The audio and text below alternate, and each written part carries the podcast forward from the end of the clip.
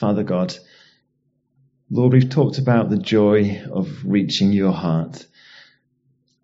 And as I was singing that, I thought, I don't think I ever do that. I don't think we ever can reach your heart. But Lord, in your grace, you give us glimpses. And the greatest view we have is when we sit together and remember the sacrifice of our Lord Jesus Christ.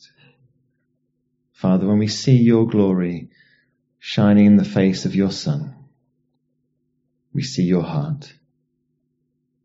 Lord, bless us, we pray, as we sing together and worship, we read, we pray, we think and we talk. Bless all the activities of this whole day together. In the name of your Son, the lovely Lord Jesus Christ. Amen. Isaiah chapter 56 gets all of its power from Isaiah chapter 55. So we're going to read that together first. And Jan is going to read for us Isaiah chapter 55. Come, all you who are thirsty, come to the waters. And you who have no money, come, buy and eat. Come, buy wine and milk without money and without cost. Why spend money on what is not bread and your labor on what does not satisfy? Listen, listen to me and eat what is good and your soul will delight in the riches of fare. Give ear and come to me, hear me, that your soul may live. I will make an everlasting covenant with you, my faithful love promised to David. See, I have made him a witness to the peoples, a leader and commander of the peoples. Surely you will summon nations you know not, and nations that do not know you will hasten to you because of the Lord your God, the Holy One of Israel for he has endowed you with splendor. Seek the Lord while he may be found, call on him while he is near. Let the wicked forsake his way and the evil man his thoughts. Let him turn to the Lord and he will have mercy on him, and to our God, for he will freely pardon. For my thoughts are not your thoughts, neither are your ways my ways, declares the Lord. As the heavens are higher than the earth, so are my ways higher than your ways, and my thoughts than your thoughts. As the rain and the snow come down from heaven, and do not return to it without watering the earth, and making it bud and flourish, so that it yields seed for the sower and bread for the eater. So is my word that goes out from my mouth. It will not return to me empty, but will accomplish what I desire and achieve the purpose for which I sent it. You will go out in joy and be led forth in peace. The mountains and hills will burst into song before you, and all the trees of the field will clap their hands. Instead of the thorn bush will, grow the pine tree, and instead of briars the myrtle will grow. This will be for the Lord's renown, for an everlasting sign which will not be destroyed.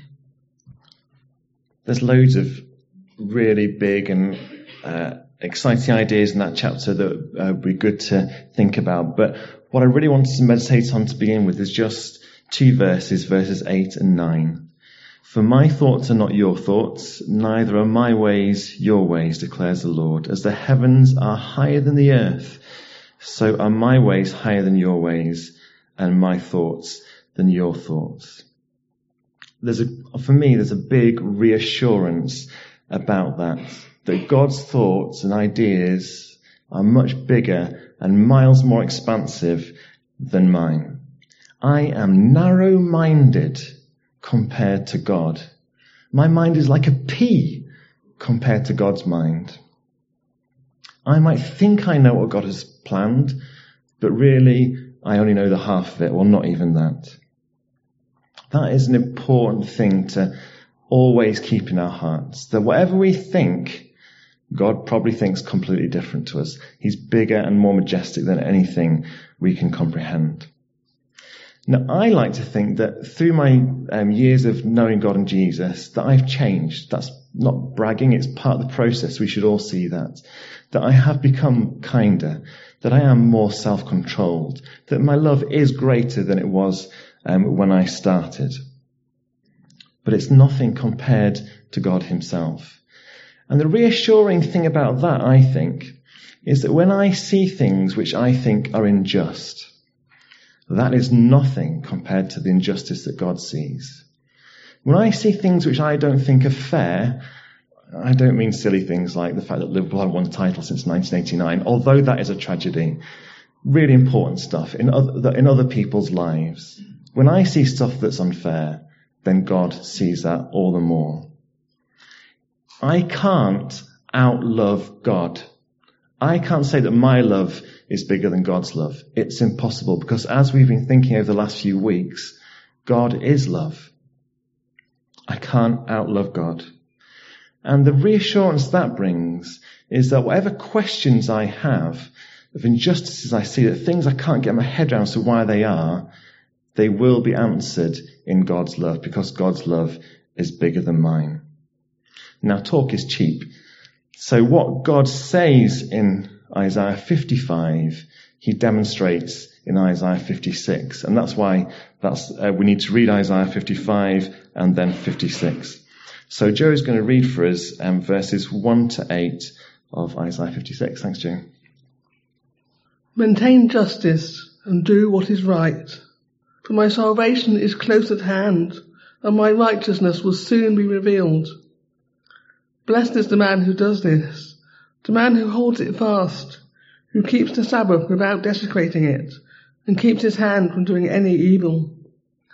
Let no foreigner who has bound himself to the Lord say, The Lord will surely exclude me from his people.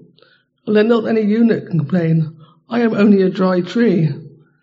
For this is what the Lord says, To the eunuchs who keep my Sabbaths, who choose what pleases me, and hold fast to my covenant, to them I will give within my temple and its walls a memorial and a name, better than sons and daughters. I will give them an everlasting name that will not be cut off.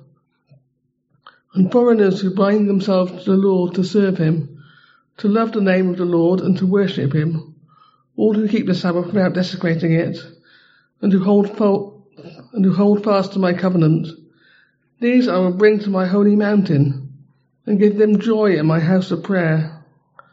Their burnt offerings and sacrifices will be accepted on my altar. For my house will be called a house of prayer for all nations. The sovereign Lord declares, He who gathers the exiles of Israel, I will gather still others to them, besides those already gathered. Thank you, Joe. So this little passage starts off pretty innocuously in a way that all the first readers would have been quickly on board with basically be good boys and girls, maintain justice, do what is right, and keep the Sabbath, etc. But then it explodes. Let me try and give you a context.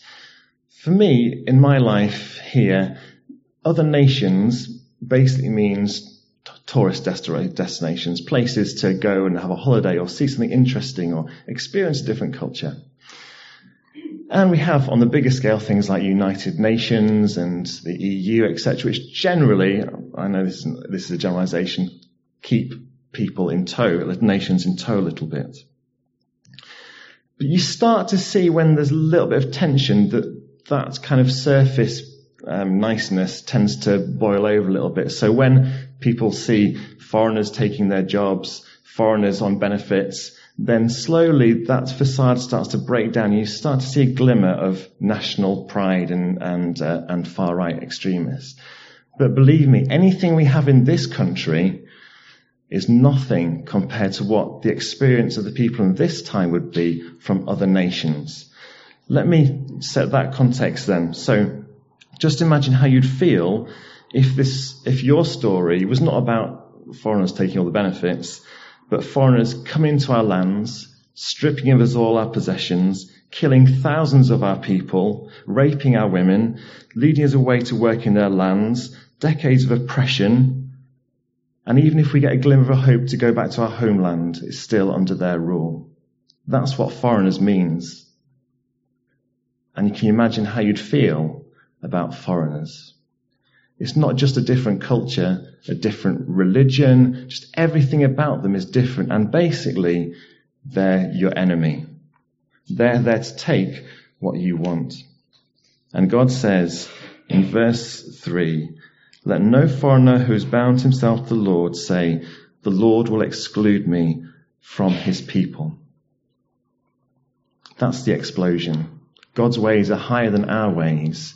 And he says to these, this national people who knew themselves as Israelites or Egyptians or Syrians or Nahash the Ammonites or what, they knew each other by their nation. And he's saying, I'm bringing you all together. And then he says in the second half of that verse, um, let not any eunuch complain, I am only a dry tree. Who were eunuchs? They were people who had been emasculated, they'd been castrated. And the reason was that people used them to be reliable servants. Okay, so you basically took away all their dignity, all their hope of a future, so that they would be docile servants in your court. You could leave a, a eunuch in charge of your harem, and you'd have no worries about anything going on. And this was translated a little bit into Jewish law as well. You like to um, go to Deuteronomy chapter 23. Deuteronomy chapter 23 verse 1, no one who has been emasculated by crushing or cutting may enter the assembly of God. And we're going to move on pretty quickly from that one. An interesting topic for discussion at lunchtime is why is that verse in the law if what God really thinks is what we're reading here in Isaiah chapter um, 56.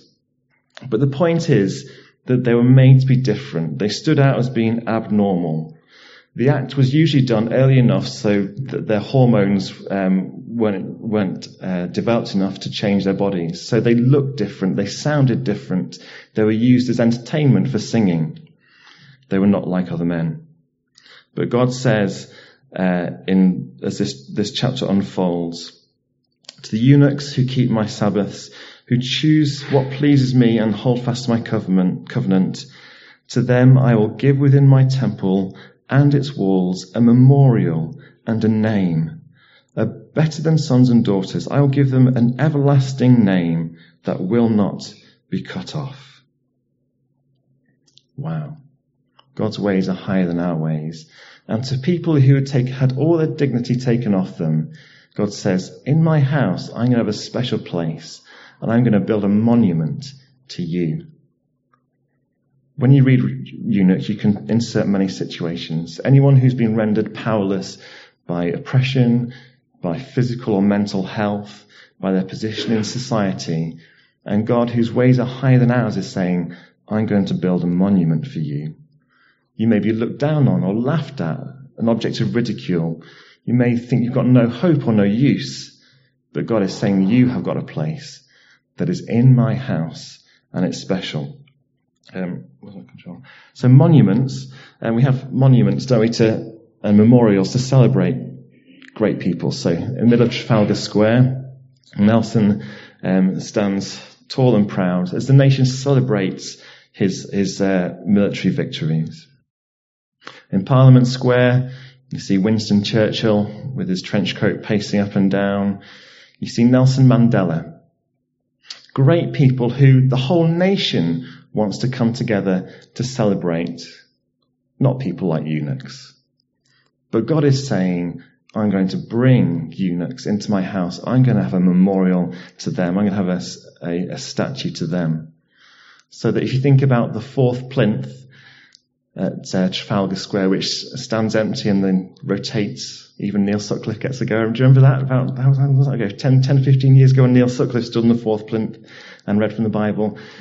But imagine if that fourth plinth was used to celebrate the people that everyone else laughed at, the people who had no power, no dignity, and no status.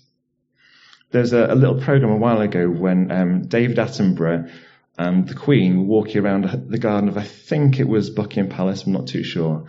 And the Queen was showing uh, David Attenborough. It was very sweet. It was like a, a little retirement home um, um, uh, show. But sh- the Queen was showing trees which she'd planted for all of her children in, in the garden. Wouldn't it be amazing if the Queen planted trees for all the, the people who died at Grenfell?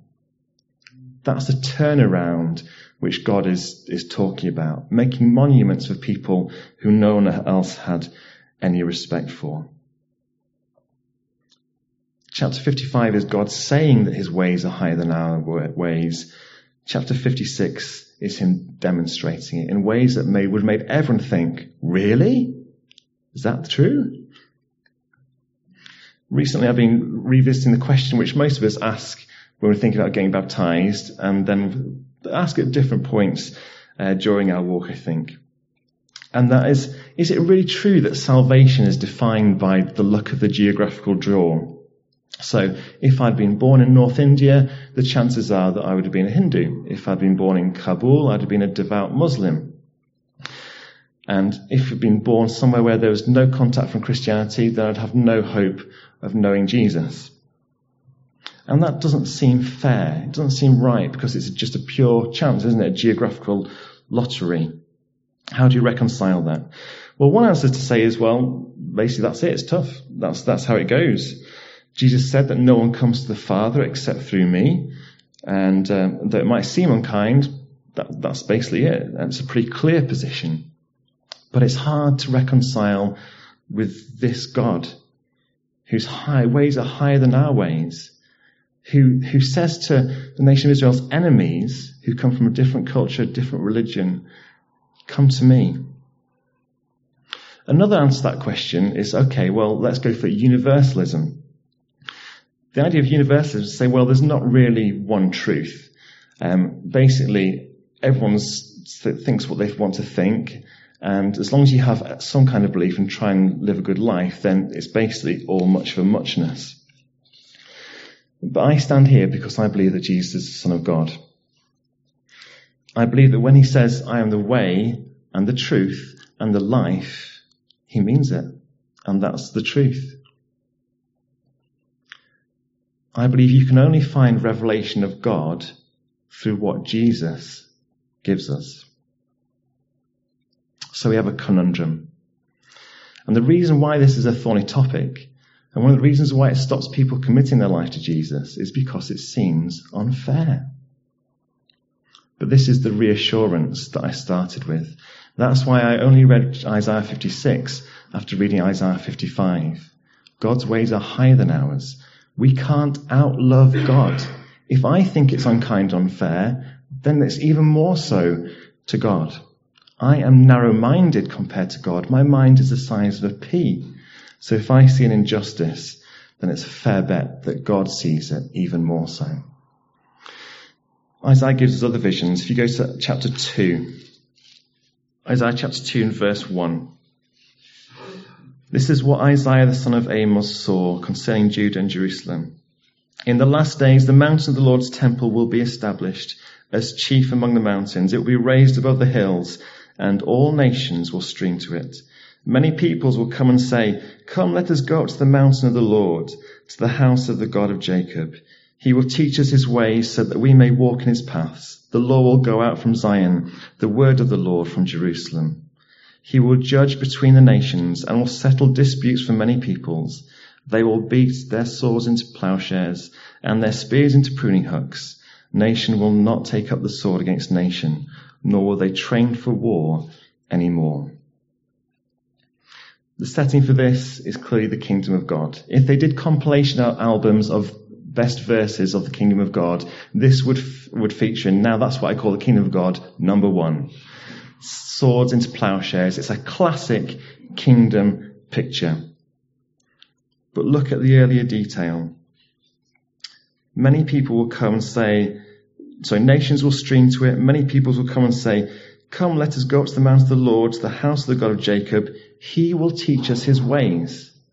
Now, if people are being taught his ways, it's because they don't know them. It's kind of an obvious point. But if you need to be taught God's ways and His law, then it's because you don't know it in the first place. Yet this is a kingdom picture, classic kingdom picture. And it's not all plain sailing either. Uh, in verse 4 it says that God will judge between the nations and he will settle disputes for many people. So in this kingdom picture, there's a bit of argy-bargy. People aren't quite in agreement because God has to settle the disputes. But they will beat their swords into plowshares and nation will not take up um, sword against nation. Now it might be tempting to think, oh, when it says nation, it just means basically Christians with different languages. But that's not what the people of this time would have stood by the term nations. Nation meant different culture, different religion, basically your enemies. And it's not universalism either, is it? It's not that God is saying, come to me, I'll tell you what I think, and then you have a go, tell me what you think, and we'll just chat about it for a while. This is God whose mountain is raised higher above anything else, because truth comes from God. And He's teaching people His ways but he's drawing all nations together. It is the same kind of pictures we read in Isaiah 56. You might like to go back there just to finish that passage off. Isaiah 56 and verse 7. These, is talking about the foreigners and the eunuchs, I will bring to my holy mountain and give them joy in my house of prayer. Their burnt sacrifices, burnt offerings and sacrifices will be accepted on my altar, for my house will be called a house of prayer for all nations. The sovereign Lord declares, He who gathers the exiles of Israel, I will gather still others to them besides those already gathered. It's a picture, I think, of the whole world being brought together in the kingdom of God.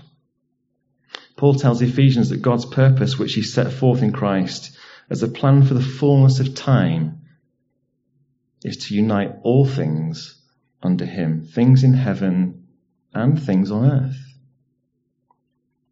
So, the impact of God's ways being higher than our ways is pretty big. But like I said, that's a reassurance. It's something to make us, if we feel injustice, it's nothing compared to what God feels. It should make us keep judgmental attitudes in check.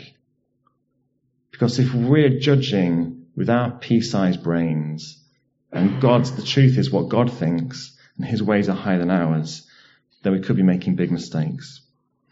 And it's an invitation to expand our love into the vast expanse of God's love, to appreciate just how great that is. In Draw Near to God, previously mentioned earlier on the service, there is a reference to a, prayer of Paul's, and which uh, you'll see as you read through it. But Paul's prayer is that our love will abound. That our tiny ways will start to just get bigger and bigger to reach the ways of God. So this feels like quite an unusual combination, isn't it? Eunuchs and foreigners. But they come together in a really beautiful story um, in the book of Acts. So we're going to read that together now, Acts chapter 8. And Sheila's going to read from verse 26 to verse 40. Now an angel of the Lord said to Philip, Go south to the road, the desert road, that goes down from Jerusalem to Gaza. So he started out, and on his way he met an Ethiopian eunuch, an important official in charge of all the treasury of Candace, queen of Ethiopians. This man had gone to Jerusalem to worship, and on his way home was sitting in his chariot reading the book of Isaiah the prophet. The Spirit told Philip, Go to that chariot and stay with it. Then Philip ran up to the chariot and heard the man reading Isaiah the prophet. Do you understand what you are reading? Philip asked. How can I, he said, unless someone explains it to me? So he invited Philip to come up and to sit with him. The eunuch was reading this passage of scripture. He was led like a sheep to the slaughter. As a lamb before the shearers is silent, so he did not open his mouth. In his humiliation, he was deprived of justice. Who can speak of his descendants? for his life was taken from the earth. The eunuch asked Philip, Tell me, please, who is the prophet talking about? Himself or someone else? Then Philip began with that very passage of scripture and told him the good news about Jesus. And as they travelled along the road, they came to some water. And the eunuch said, Look, here is water. Why shouldn't I be baptized? And he gave orders to stop the chariot. Then both Philip and the eunuch went down into the water, and Philip baptized him. And when they came up out of the water, the Spirit of the Lord suddenly took Philip away, and the eunuch did not see him again, but went on his way rejoicing. Philip, however, appeared at Azotus and travelled about, preaching the gospel in all the towns until he reached Caesarea. It's a fantastic story, isn't it, of this foreigner and eunuch ro- rolled into one, um, going to Jerusalem and then coming back and being converted by Philip. I don't know if the rules had been relaxed, but it could be that as a eunuch, as a eunuch, that all this man could do would go go to Jerusalem, but not go anywhere near the temple. At the very best, he could just enter the very outer courts of the temple at this time. Um, because if I just give you a bit of background to that, um, worship would have been limited by being a foreigner and a eunuch. Um, where's my quote gone? Here it is. The entire temple compound was considered holy, but it became increasingly more holy as one went further in from east to west. King Herod had enclosed the outer court with colonnades, and it was referred to the court as the court of the Gentiles because the Gentiles, the non-Jews, were permitted to enter the temple area only that far. They could walk within it, but they were forbidden to go any further than the outer court. They were excluded from entering into any of the inner courts, and warning signs in Greek and Latin were placed that gave the warning that the penalty for such trespass was death. Okay, so there was major exclusions for this eunuch. Maybe he wasn't allowed to go anywhere near the temple full stop, but at the very most he could just go to those outer courts. But here he was reading from Isaiah chapter 53, and just a few turns of the scroll later, he'd have got to Isaiah chapter 56. And God's invitation for him as a foreigner and a eunuch to come into his house, a house of prayer. Not to be held out on the outskirts, but to come in. And actually, in, in answering the call of Jesus, of, of Jesus through Philip to be reborn, he was re- reborn not as a eunuch, not as a foreigner, but very simply as a child of God. No differentiation, no exclusion zones, just a child of God like each one of us.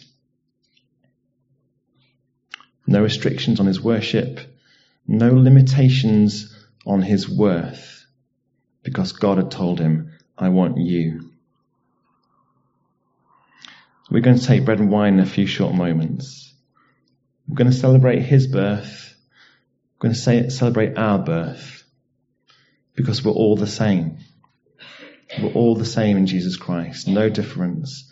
We all come from a bleak place where we have no hope, lost from God. But Jesus called us to him and we're reborn as children of God, made possible by this sacrifice.